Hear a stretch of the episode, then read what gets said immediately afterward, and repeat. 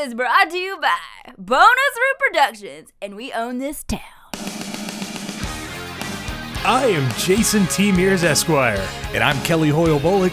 and we are San Dimas Today. How's it going, Kelly? Pretty good. You know, I'm hanging in there. I'm, I'm glad to hear that. Yeah. I'm, I- I'm relieved. Excited to be back uh, on the mic, sitting across from you, talking about two of my favorite movies of all time What movies are those? Uh, Bill and Ted's Excellent Adventure, also Bogus Journey. Okay, excellent. Okay, so here's what I have on the docket for us to discuss today, my friend. Uh, we are going to discuss Station, and then uh, you've brought a song for us to discuss, right, from the soundtrack for Bogus Journey. That's right. We're gonna we're gonna dip into Bogus Journey soundtrack this time. Talk about The Perfect Crime by Faith No More. Oh, that's so awesome. I love Faith No More, and I, I love that band so much back in the day. Still love them now, but uh, they were just the epitome of cool then. And if we have time, we're going to talk about Mondo's reissue of the soundtrack for the original movie on vinyl. One of us owns it. The other one does not.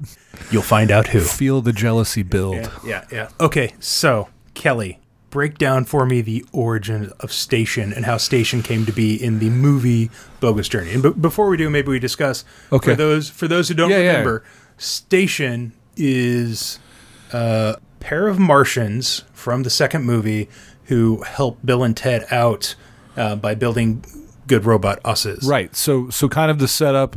Bill and Ted were murdered by evil robots sent by De Nomolos. And uh, fast forward, they, they get sent to hell. Finally, uh, they decide to play the Grim Reaper, beat him at a game, Beat him at five games. five out of nine. Was Five- that finally five- what settled it, was it- or was it four out of seven? Oh, was four out of seven. yeah. Okay, all right. Yep. Out of seven. It was was it Twister that finally did Yeah, it, or did they do something after Twister? It was Twister. Twister. Twister was the the final. The so final so then as they were going to be uh, uh, uh, uh, made alive again they realized there's no way they could beat the evil robot us's uh, they're just too strong so they asked death to uh, help help them out by getting them uh, someone that could build a good robot us's and death took them to heaven Yeah. and which was interesting in and of itself you know and iterations of heaven and movies Yeah. are always Right. fun you know That, that one was great. It ab- it absolutely jives with the vibe from uh, uh, Defending Your Life, the Albert Brooks movie. You know, they're kind of similar. Although Right. Defending Your Life has trams and things like that. No, you don't see that in the heaven in, in Bogus Journey. they had to go before God, but even to get in heaven, they had to mug a couple of people and get their uh, coats and hats. To be fair, they did apologize to God when They, they, got they, in front of him. they, confessed. Yeah, they absolutely confess. So this is Catholic heaven, or is Uh, it, it's a heaven I'd want to live in. I think. You- Okay. You, know, you got some pretty great charades. You got, uh, you know, dudes walking around in uh, boxing garb. You've got people from all Yeah, walks of life yeah. that are in heaven hanging out. there were some like people in swimsuits just walking through? Mm-hmm. Apparently, if you look good in a swimsuit, you're going to heaven. Yes. Also, also, I'm pretty sure I saw a little leaguer in there in heaven, and Well, so you're saying I've got a chance? you've got a chance. You've got a chance. But you know, you see that little leaguer in heaven, and you're like, oh my god, what is the tragedy that led Hmm. that young child to go to heaven? well, they basically go before God like it's the Wizard of Oz. Yes, absolutely. Pretty much, they're all standing there in front of him, and and they lay out this plan, and God sends this little orb of light Turns into a disc. turns into a disc, That's a right? map. It's, it's translucent disc. Yeah. it's a map. I don't know. And then they go out into like a social party. Yeah, they do. It just looks like everyone's hanging out, and before you know it, uh, they're standing next to Ben Franklin and Uh, Albert Einstein Albert there. Einstein's there. And uh, and then death death kind of chides them and they're like you didn't expect it to be you know someone from Earth as the greatest the- scientist of all time So station is there, like playing charades with everyone, and it's the two stations. Mm-hmm. Later on, we find out that station can fuse into one giant station Mm-hmm. and become even smarter and uh, more A- after the shopping spree at the electronics store. Yes, yes. Which is kind of what we get instead of the shopping mall this go round. Right, but you do get that wonderful scene with uh, William Sadler as Death chiding the smoker. Oh, Where he's like, yeah. See you real soon. But Station fusing into the one is the perfect metaphor for Bill and Ted Yeah. because you, you've got these two characters that are basically indistinct, and when they join forces, they're even greater than they are on their own. So so would that mean that one head is better than two? That's my question to you. Uh, you know, Nelson might have something to say say about that. Also, Dweezil Zappa, but I think you're right. I think I, I think in this instance, one head is better than two. So, uh, you were doing some research and you found out like how Station actually came into the script, right? Well, I think, and and you you had told me where they had gotten the the word actually came from. Was it like a script error or something? Yeah, it was a late Or- night edit, editing late night edit? process. They they were trying to um, like cut out this entire scene that was supposed to take place on a police station, and they cut everything out of their final draft software. and when they went back and looked at it, just the word "station" was left in the script. And so was it that same night where basically Chris Matheson, Ed Solomon, they're just getting drunk and they're just tweaking out and they're just yelling the word station We don't know over and over drunk. Again? They, might have just been punch drunk It was- from, from it was- the, the writing process. I, I want to say what that fanboy uh, or fan club fanboy, uh, we are fanboys, but that fan club podcast that they did, they interviewed him, and it was something to that effect Oh, where they were so talking about that. that is so great. And uh, they so they had this alien scientist uh, character, and they didn't know what to name it, and so they decided to use Station. That's so perfect. It's just so great. And wasn't that like William Sadler or somebody? It's like that was their one complaint with the script. They were just like, "What the hell is Station?" yeah, it's you know, it's it's really kind of weird when you when you go into um, Bogus Journey. You know, if you're a kid and you've seen Excellent Adventure, you know, a dozen times, like I had by the time that Bogus Journey came out, and you know, you see Bill and Ted University, and everybody's wearing those bright day glow foam pants and giant boots and having trouble walking around, and then all the students go in the classroom and uh, Rufus shows up and he says, you know, he greets everyone at station and it is uh, students. I, I think they say station back, right?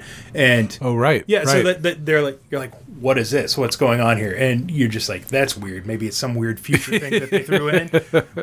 I think that's a great origin for Station. I think it's a great weird thing that that movie had running through the whole thing. what I love about Bogus Journey, and you, you and I, you know, we've had discussions about which one of the films is our favorite, and I think where we we've currently landed is the first one is your favorite, and right now the second one's still my favorite. Yeah, yeah. and that's okay because I don't think there's a wrong answer to that question.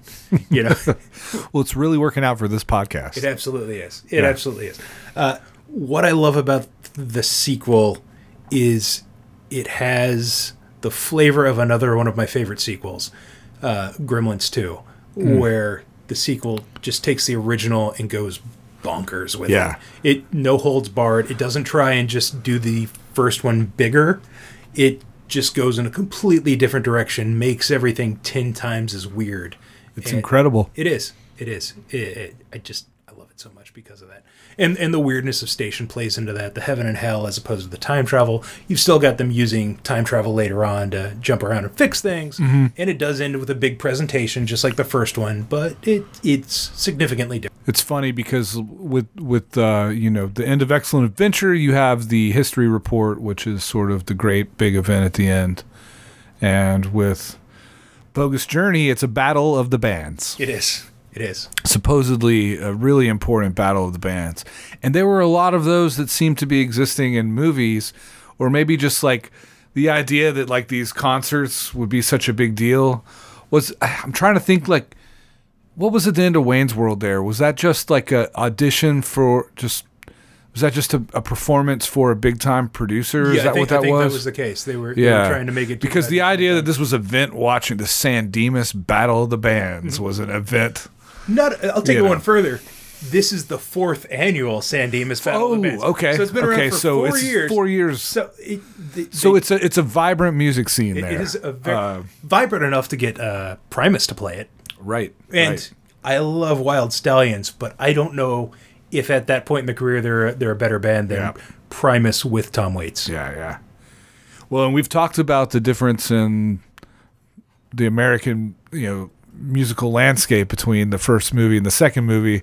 That it's just it's vast. It's uh It is vast, and, and the second one came out right on the precipice uh, of grunge taking over the world. Mm-hmm. If this movie comes out two years later, the soundtrack looks and eighty percent different, not and, completely. it, and it's a weird mix of kind of both Mm-hmm. both of those worlds colliding that sort of sort of the end of i mean i, I don't want to just say metal but it was like the end of it was kind of the end of popular hair metal for sure. Popular metal, pop Yeah. metal.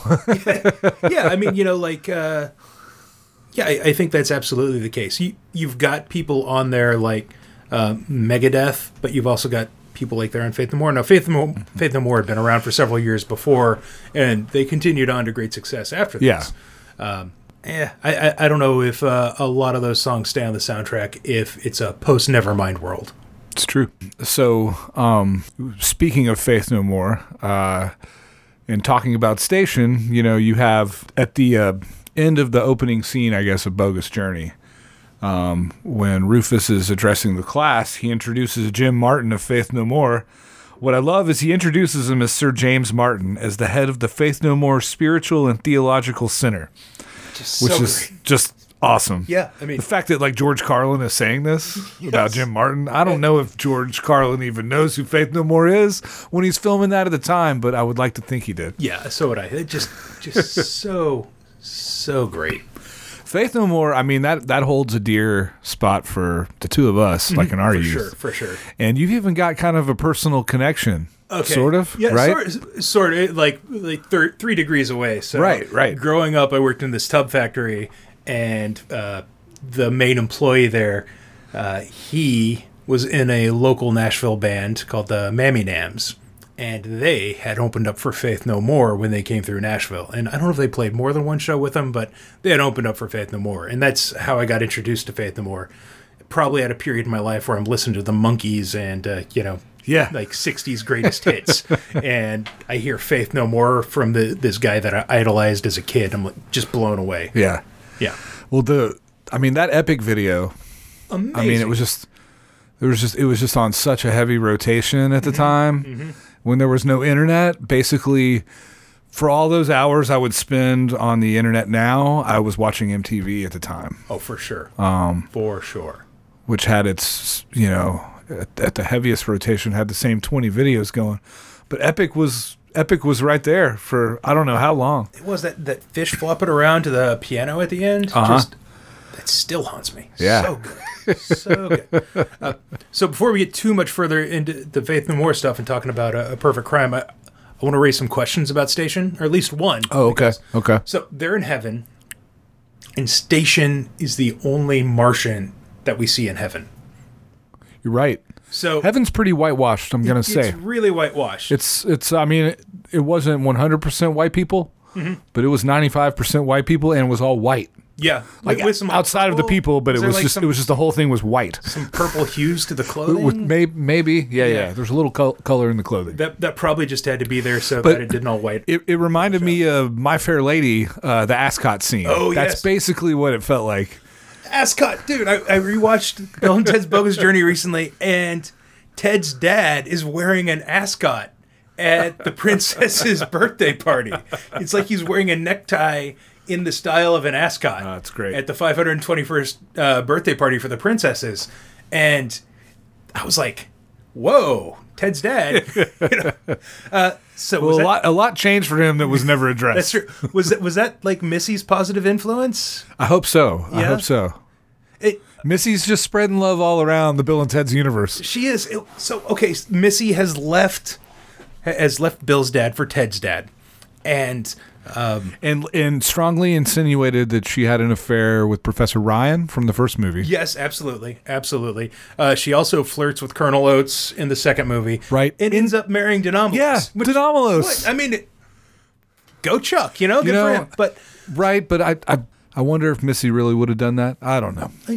okay, so you're you're watching the, the the first movie, and it seems like Bill Bill's house is a little bit nicer than uh, Ted's house. It seems like Bill's Bill's family's probably doing a little bit better financially. Bill's a little more spoiled. yeah, a little bit more spoiled. I mean, his his like stepmother's picking him up with like snacks in the back. right? They got a nice car. It's a convertible. He, he's got his own you know bedroom. It's a two story house. Seems to be doing pretty well. The the uh, S. Preston Esquire family's doing all right for themselves. Se- Ted's house is like a one story ranch.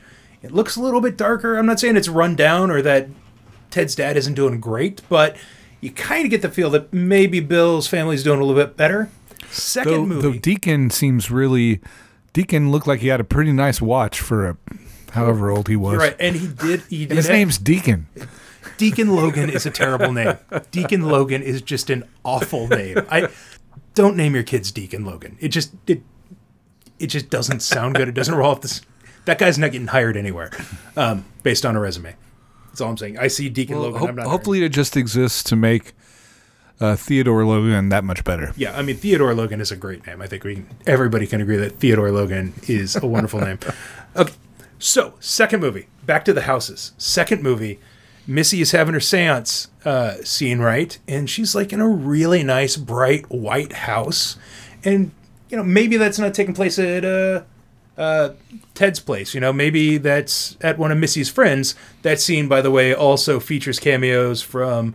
Uh, Ed Solomon and Chris Matheson as Yeah, uh, they're, two- they're the waiters. no, no, that's the first. Oh, movie. wait, the first movie, I'm first sorry. movie. They're the waiters at. Uh, Were they in the Bay. second movie? They are the uh, two dudes in the séance scene. Oh, you're right. Yeah, that's right. So, they Yep. are they are there at the Yep. séance scene. Caught So that. at, first you're like maybe Ah, they're not great. maybe they're not at Ted's house because Ted's house is a little bit uh, um, not as nice as this house that they're they're uh, this is taking place at. But Bill and Ted know to go there for the seance to find them. And then later on, the evil robot us's crash through that same living room when they're terrorizing uh, Missy and kidnap the princesses. Right. So it just, it's maybe Missy is the one with m- the money, is what I'm saying. That's interesting. You know, I, I think she's the one that's well off and she's just following her heart with moving around from. She's just uh, she's she's in the acquisitions of husbands. Ma- Maybe yeah, may, maybe. I don't know. uh, maybe. I mean, she's young. She's trying to figure things out. you know not as fully fleshed out as I would have liked, but it was nice for her to have that séance scene. You know, It was, you know, because Bill's dad only gets a reaction shot in the second movie. You know, you see him Mm-hmm. looking terrible eating the Twinkie. I mean, the princesses get names in the second movie. Did not even have names in the first They one. not have names. I don't believe they had the names Joanna and Elizabeth. Elizabeth. Yeah, I, wow. Yeah. So. and that- different actresses. yeah, I think and right? different actresses. Yeah, that, I think that both got of them were different. Yeah. Uh, I, yeah, just mind-boggling. That, that's that's that's a issue I have with the first film. is that yeah, there- there's almost no agency for the the princesses whatsoever. Uh, regardless, uh, we were talking about Station. We were, we were. Stations be, Station being the only Martians in, in heaven, so they're also the the smartest scientists in the universe, right? Or at least the solar Mm-hmm. system. So, did they get into heaven because they're so smart? Like, did they did they did they find Christ on Mars and then like get converted, or did they build some sort of machine that would allow them to travel to humanity's version of the afterlife I don't know. play charades? Was Oppenheimer in heaven? I don't. But Einstein was. Einstein was. Einstein absolutely was. Also, were there any musicians in the heaven scene? Uh, who who played Saint Peter? Oh, um, so that was Taj Mahal, the blues guitarist. He was the gatekeeper. Um, that I did not realize until just uh, last night. Okay, to be fair, when you first watched this movie, did you have any idea who Taj Mahal was? Um, No, it was probably a few years before I even knew who Taj Mahal was. So it's pretty clear that like the Bill and Ted movies, the Heaven and Hell, are based in the Judeo-Christian ethos, right? Right, right. You, you've got your your classic, you know, Everything's white. It's heaven. it- it's heaven. You've got Saint Peter there. they There's go. a devil in hell. there, there's absolutely a devil in hell. So I I, I think that's pretty safe. Though the personal hells, as a kid watching that, those personal hells were absolutely terrifying. Yeah, for The idea of your own personal hell, Mm-hmm. I probably first thought about that upon seeing Bogus Journey. yeah. I'm not sure that I had considered it before that. Oh man, so hardcore, so hardcore. Uh, You know, something really interesting is they ended up changing the end of Bogus Journey. Those personal fears were going to um, manifest in real life and chase down Bill and yeah, Ted. yeah. And uh, I didn't find out about this until I, I read the uh, original comic book adaptation, which we'll talk about later. But you get to read in the comic book adaptation the actual original ending of Bill and Ted. Okay, so Station's voice. You can't talk Station without without talking the the gentleman who voiced him, which was uh, Frank Welker. Yeah. So Frank Welker is this prolific, prolific voice. He had he's done Megatron as well as other Transformers. He's Fred on Scooby Doo, Nibbler on Futurama. Also, and my five year old daughter's going to love this the voice of Totoro. Are you kidding me? I'm not kidding you. Oh. At least in the American dub. Oh, that's incredible. Yeah. Yeah. So, So if you don't know, Jason's dog, his name is Totoro. Hmm. Um, Jason has a Newfie. Jason has the biggest dog I've ever seen in my life. it's a big gray Newfie named Totoro, and he's adorable. He's adorable. Yeah. We've will- watched we've watched Totoro in my house many many times. Probably not Bill and Ted level, but many many times. So, uh, Frank Welker, amazing talent. Just another excellent addition to this cast. Any other thoughts on Station right now? You know, it's it's it's uh, hands down one of my favorite parts of Bogus Journey. Just uh, I think it helps keep that movie weird. Yeah, yeah, the, The bongo players at the end. yeah. They joined Any the any of those sweet news clips that run during the credits? Did that address Station at all? Do you know? I think it addressed um, them uh, Wild Stallions playing on Mars. Okay. So I don't know if there were any other Okay. specific. It'll be a joy to go back and look at Yeah. that and see to answer that. Ah, you know, I wonder if like they do this this rumored third movie, could they bring Station into it? I, They've- they've I- got I- to. They've got to, right? They have got to. I I know William Sadler's in, so Oh, yeah, you, you can't have William Sadler without Station. yeah. Station. You watch it now. It, he doesn't look great, but he looks so much better than if they would have tried to do CGI at that point. Right, Because that's a couple years before T two, where they really got that. Uh, where they got that down. I uh, I definitely don't um, I don't love CGI Mm-hmm. or overuse of it, and just something to be said for the puppetry and having. You know, what I mean, Station looked like he was straight out of uh, Oh, Dark Crystal. Dark Crystal. Oh, yeah. I mean, Station looked straight out of Dark Crystal. Maybe in that little forest in the Princess Bride. Oh, yeah, the swamp rats. He totally Maybe looks Station like would have hung out rats. Um, there. I don't know. Station and Yoda. Uh, sure. Oh, puppets are the way to You go. know, but I'm I'm kind of glad Station was Frank Welker and not Frank Oz. Mm-hmm. I'm just gonna put that out there. Frank Oz seems to be taking dumps on people these days who, who are doing things different with the, uh, you know, Frank Oz does some great work. Is Frank Oz an asshole now? I don't know if he's an. I think, I think he is uh, not afraid to voice his opinion. I, I, and I, I've not, Okay. I've not disagreed with everything he said, um, but I'm just surprised every time I see something uh, that has Fred, Frank Oz, you know, reference. And it's like very contentious. You would think the voice of Fozzie the Bear would be a little bit more laid back. Frank Welker also did the Easter Bunny and uh, Satan. Yeah, yeah. Okay, Yep. so you want to talk about the perfect crime? Sure, let's do it. Excellent!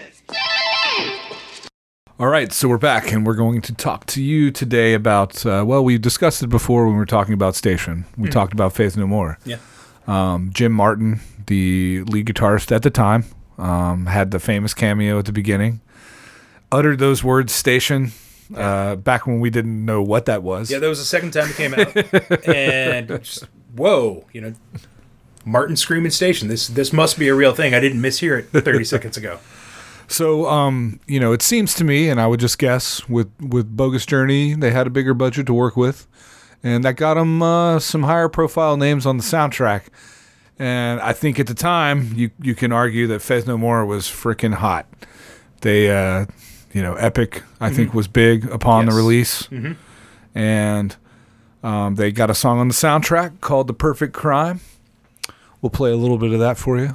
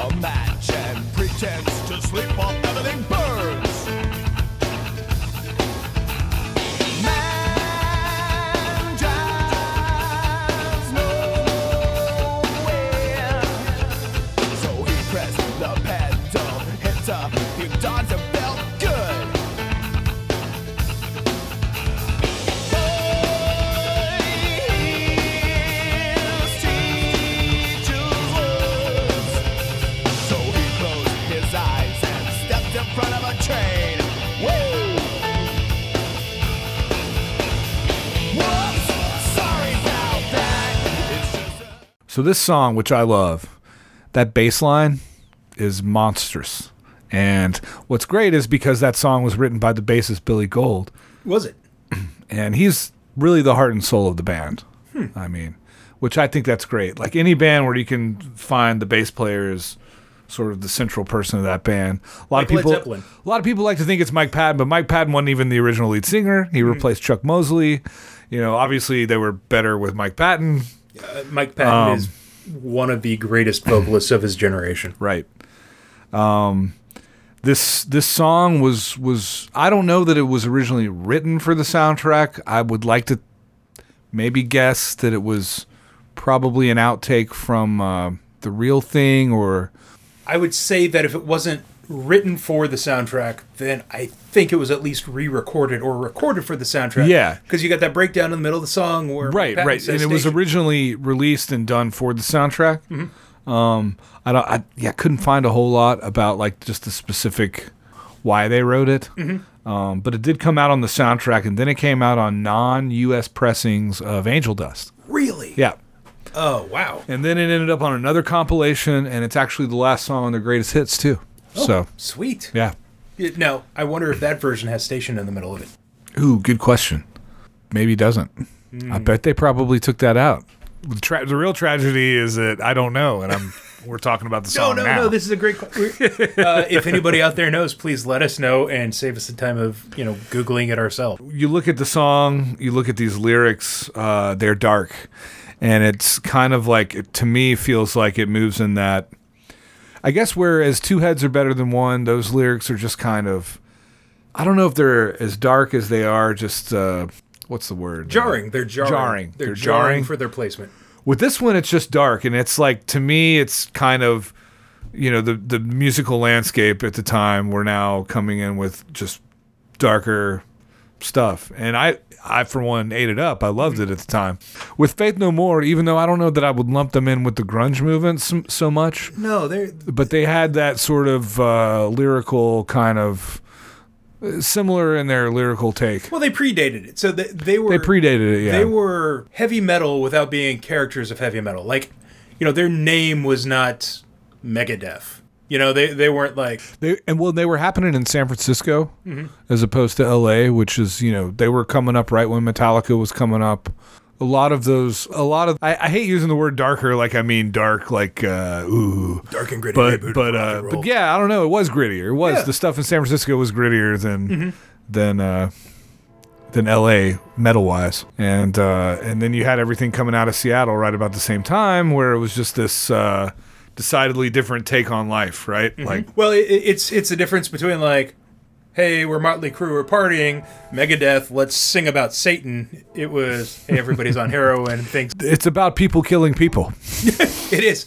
And and of course it comes in the movie when they're in the back of the van be, after being kidnapped by the well at this point they're they're asked to go along on a journey with the evil robot us's. Right, the audience knows that they are the evil robot us's. Yeah, yeah. But they do not know. The Bill and Ted do not know that the other Bill and Ted are the evil robot us's. Right, right, and they start realizing this And- while they're in the back of the van, and the evil robots are being total assholes. Yes. I mean, complete dicks. Right. That other use a complete dick.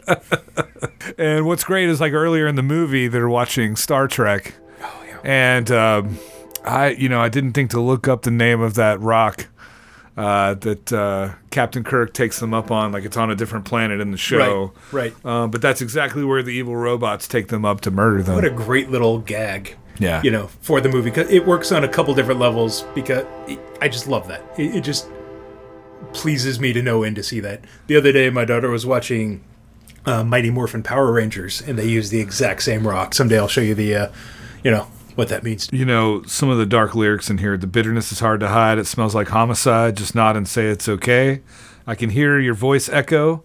Okay, I lied. It's really the voice of the guy who kicked your head in. Look in the mirror. This was the dark song that we. Yeah, yeah, yeah. yeah.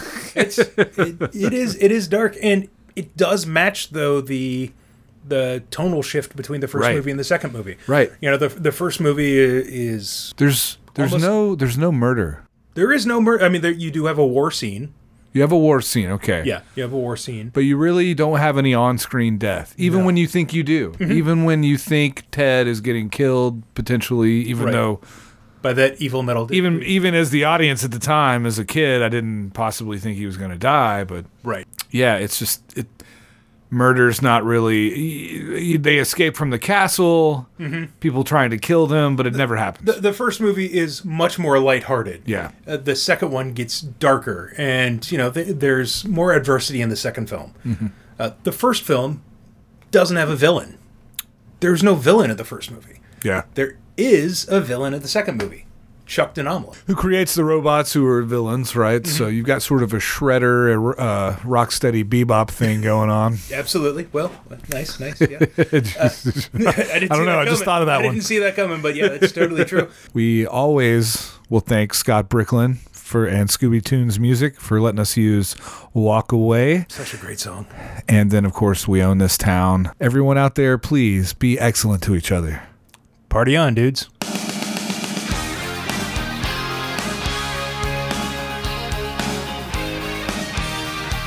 Find us on Facebook, Instagram, and Twitter at San Dimas Today. Don't look at me. Okay, I can only do this if you don't look at me. See, this is the problem we had in high school. All right. Go for it, my brother. I'm Go just for it. kidding. Go for it.